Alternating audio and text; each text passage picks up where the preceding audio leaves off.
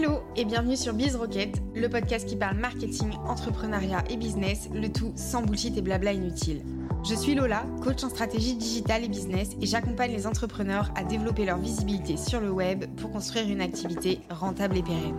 Rendez-vous chaque lundi, seul ou accompagné de mes invités, pour commencer ta semaine avec une nouvelle action concrète à implémenter dans ton business. Mon objectif Te partager des astuces simples et te faire prendre conscience qu'avec les bonnes stratégies, de l'organisation et le passage à l'action, tout est possible. Sans plus attendre, je te laisse avec l'épisode du jour. Bonne écoute Hello et bienvenue dans ce nouvel épisode de Biz Rocket. Je suis comme d'habitude ravie de te retrouver. On va parler aujourd'hui d'un sujet qui me semblait hyper important parce que moi qui crée du contenu au quotidien, que ce soit sur LinkedIn, newsletter, sur le blog, sur Pinterest. Je sais ô combien ça peut être chronophage de créer du contenu, mais sache que si tu t'organises bien, que tu as les bonnes stratégies, la bonne organisation, ça peut être un levier ultra puissant pour trouver des clients. Alors, je sais, c'est pas le seul moyen pour des clients. D'ailleurs, je t'en ai parlé dans l'épisode numéro 1, comment trouver des clients quand on part de zéro. Donc, si ça te tente d'aller voir d'autres astuces, je te mets le lien dans les notes de l'épisode. Comme ça, tu pourras voir aussi d'autres leviers à mettre en place dans ton business si jamais la création de contenu, c'est quelque chose qui ne te correspond pas. L'idée aujourd'hui, c'est que je te partage mes tips, mes astuces, tout ce que j'ai mis en place dans mon business et dans ma création de contenu pour ne pas finir en PLS. Donc let's go, c'est parti avec la première astuce qui va être de te mettre dans un bon mood. C'est-à-dire qu'il y a des jours ou des moments de la journée où tu vas avoir plus d'énergie, plus de créativité et c'est ok. Parce que si tu te lances dans un créneau où tu vas créer du contenu mais que t'as pas d'idée, t'as pas de créativité, t'as pas d'énergie, pas de concentration, clairement tu perds ton temps et faut arrêter tout de suite. Donc ce que je t'invite à faire, c'est d'essayer d'identifier les moments où tu vas être le plus à même d'être efficace dans ta création de contenu. Tu peux te poser plusieurs questions, par exemple, est-ce que tu préfères créer du contenu avec de la musique, sans musique? Est-ce que c'est plutôt en étant au calme pour être très concentré et ne pas être dérangé? Est-ce que tu crées du bon contenu plutôt le matin, l'après-midi, le soir?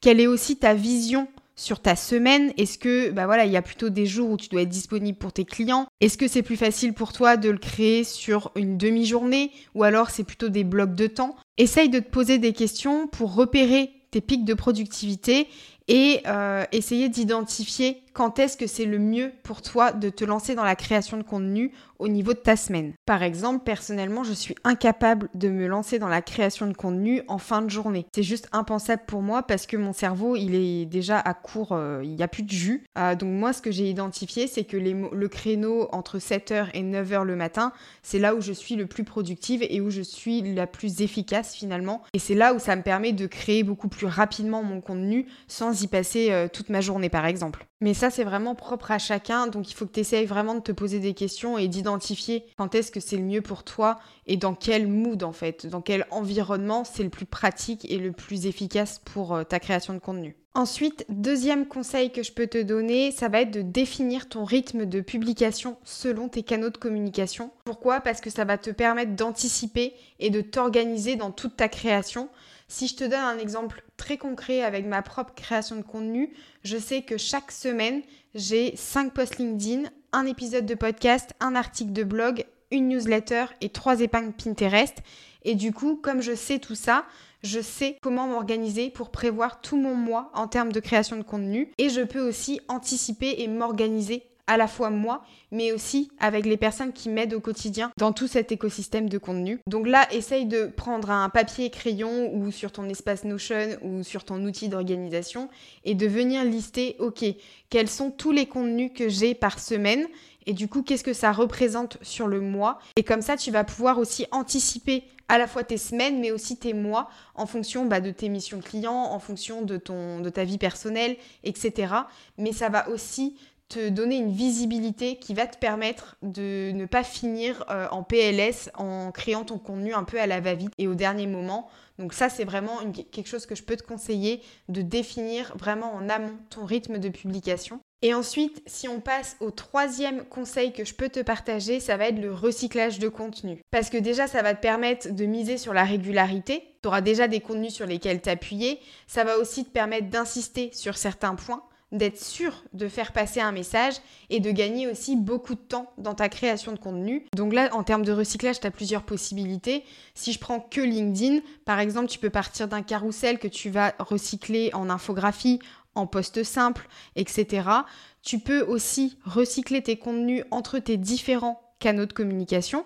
Ce que je fais personnellement, c'est que mes épisodes de podcast, je les recycle en articles de blog, je les recycle aussi en carrousel sur LinkedIn, en infographie, et tu vois qu'en fait, tu pars d'un contenu long et tu le déclines en contenu beaucoup plus court, ce qui te permet d'avoir une seule idée de base et ensuite de les décliner à l'infini en termes de, de, canaux de communication. Donc là, c'est vraiment une déclinaison en termes de format, mais tu peux aussi avoir du recyclage en changeant ton angle tu as énormément de possibilités de recycler ton contenu, que ce soit en changeant le format, en changeant l'angle, en partant d'un contenu long et puis en, en, faisant beaucoup plus de contenu court, etc., etc.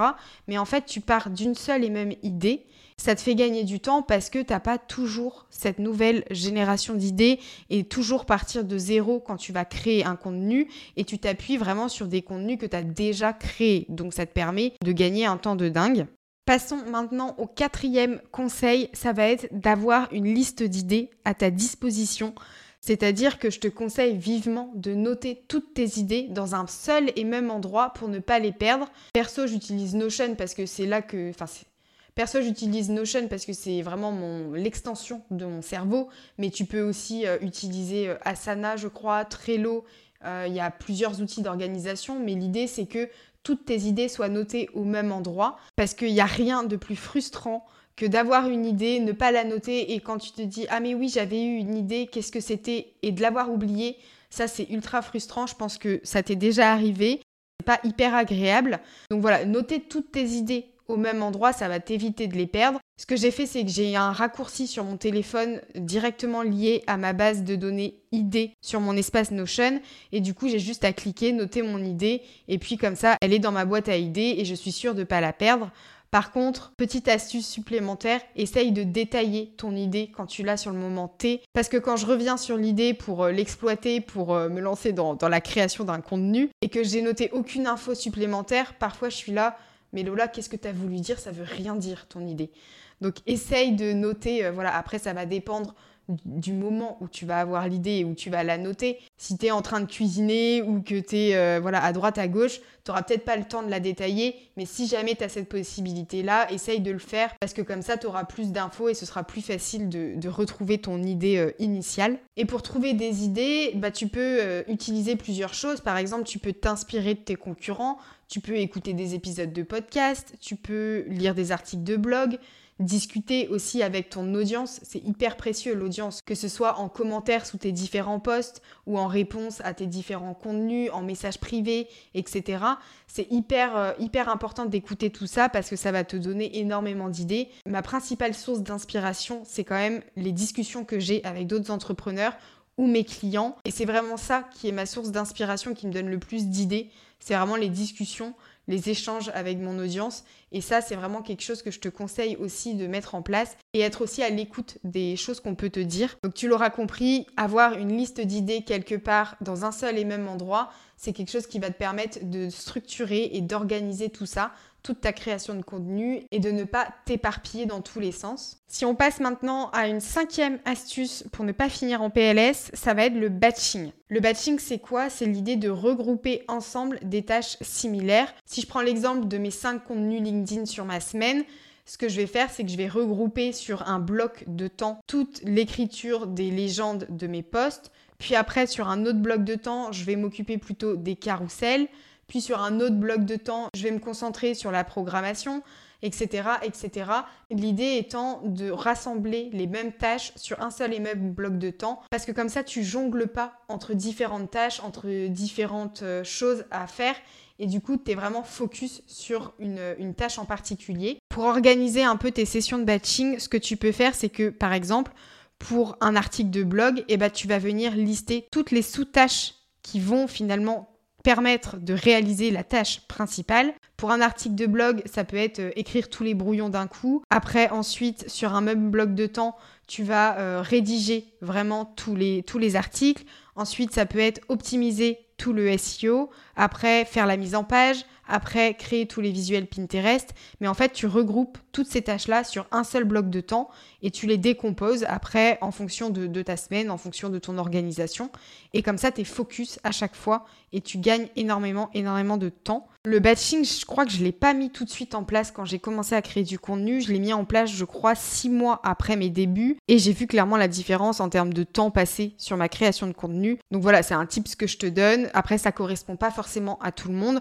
Mais voilà, tu peux éventuellement essayer, voir si ça te correspond. Et si ça peut t'aider, bah écoute, tant mieux. Et enfin, dernière chose que je voulais te partager, ça va être vraiment d'utiliser les bons outils. Pour les outils, tu vas en avoir plusieurs, mais l'idée derrière, c'est que tu aies quand même un outil qui te permette d'organiser toute ta stratégie de contenu, quels que soient les canaux de communication. Comme ça, ça va te permettre de centraliser déjà toutes les infos et ensuite de pouvoir avoir une vision d'ensemble. Je ne vais pas te dire lequel j'utilise parce que je pense que tu le sais, mais bon, voilà, c'est Notion parce que c'est hyper pratique, je trouve. Franchement, l'inventeur de Notion, je le remercie mille fois parce qu'il me sauve la vie. Mais voilà, ça c'est pour la stratégie de contenu. Et tu vas aussi avoir les outils de programmation. Programmer tes posts, tes contenus, ça va t'enlever une charge mentale de fou parce que tu vas pouvoir euh, programmer et puis après euh, tu te concentres sur autre chose et euh, tu arrives le jour de la publication et tu juste là pour répondre à tes commentaires, faire ta, petite routine d'engagement et puis c'est tout. T'as pas besoin d'aller chercher ton texte, ton carrousel, etc. T'enlèves ça de ta tête et puis, et puis voilà. Sur LinkedIn, moi, je sais que euh, j'utilise l'outil de programmation LinkedIn. Ça me va très bien, je le trouve euh, très pertinent. Après, je suis pas experte dans tous ces outils de programmation.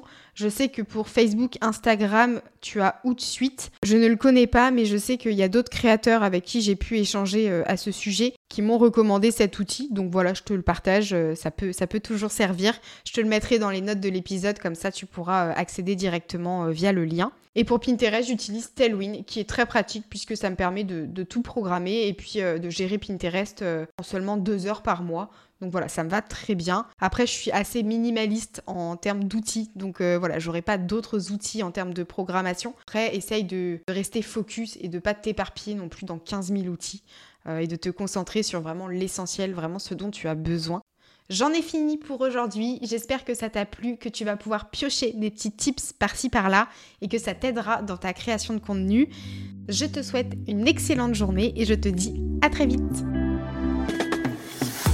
Merci beaucoup d'avoir écouté cet épisode jusqu'à la fin. Tu retrouveras toutes les notes en description ou sur mon site internet lola-latar.fr. N'hésite pas à partager l'épisode à une personne qui en aurait besoin. Et s'il t'a plu, je t'invite à me laisser un avis sur ta plateforme d'écoute préférée. On se dit à la semaine prochaine pour un nouvel épisode, et d'ici là, prends soin de toi.